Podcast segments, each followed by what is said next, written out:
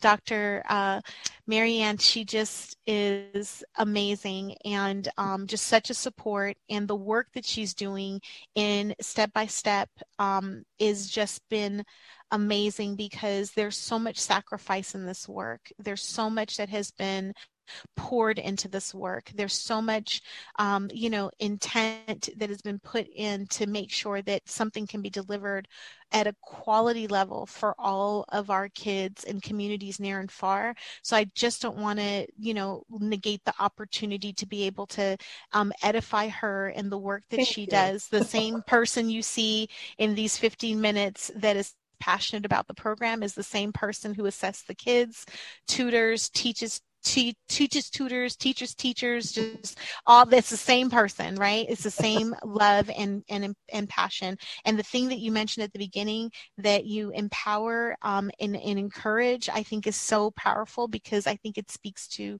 who you are as a person and that that's the part that people should connect to and that's the part that people should realize needs the sponsoring and the support to continue this work in the world. So continue to do an amazing job. I um, stand for you and i just you know support you as much as you know as we can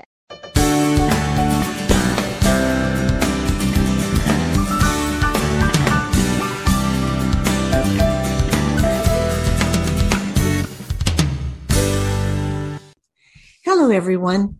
Welcome to the Dyslexia Solutions podcast channel, where I interview parents of dyslexic children or teachers of dyslexic children. I also interview dyslexic adults, and sometimes I just share from my heart. Our purpose is threefold to empower you with information, to encourage you that you're not alone, and we're always seeking sponsors to help keep our message forward. Dyslexia impacts one in five children, and it needs to be addressed now. Hi, I'm Dr. Marianne Cintron, founder of Step by Step Dyslexia Solutions. We are a 501c3 nonprofit charitable organization, and I equip heroic teachers with an effective literacy program to remediate dyslexia so we can close the achievement gap, stop that school to prison pipeline, and prepare kids for success in school and in life. I'm also a published author of A Message of Hope How Music Enhances Reading for Dyslexic Children. And I'm an app developer of the famous music and spelling app called Dunking Dyslexia.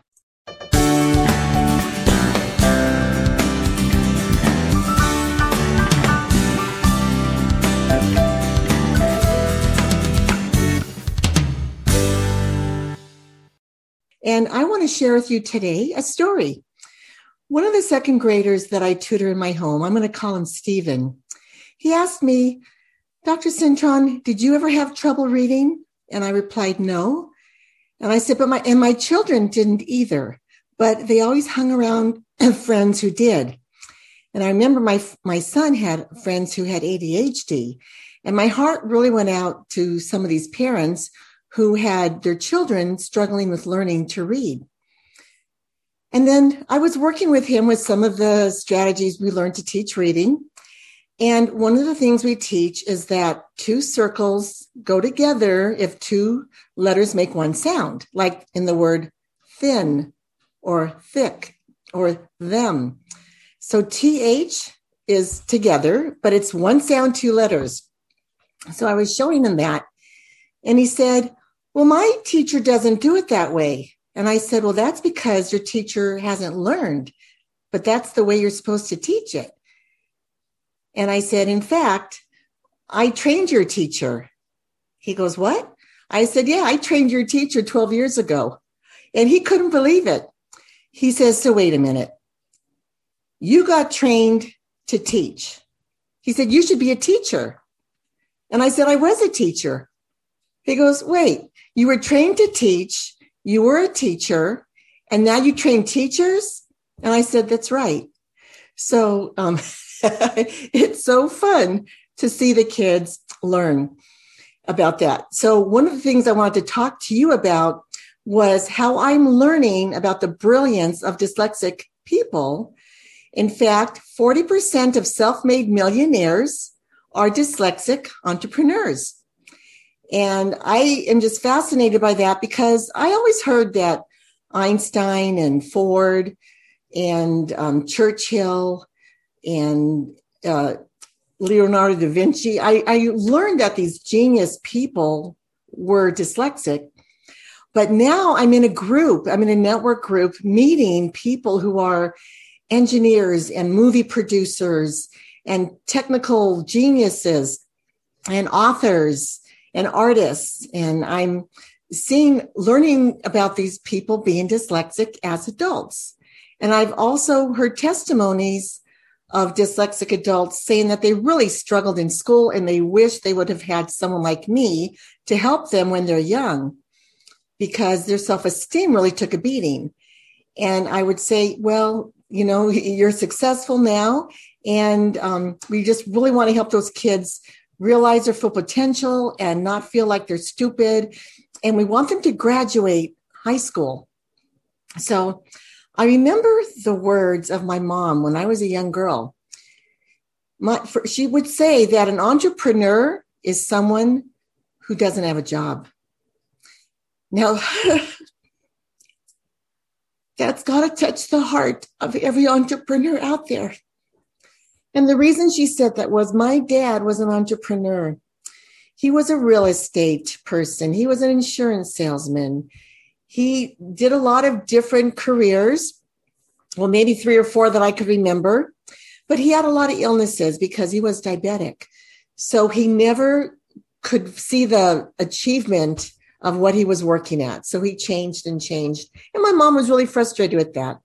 And my mom ended up having to go to work and she worked at Lockheed um, Air Force Base, which was wonderful because it gave stability of money, stability of health benefits, regular hours, nine to five hours.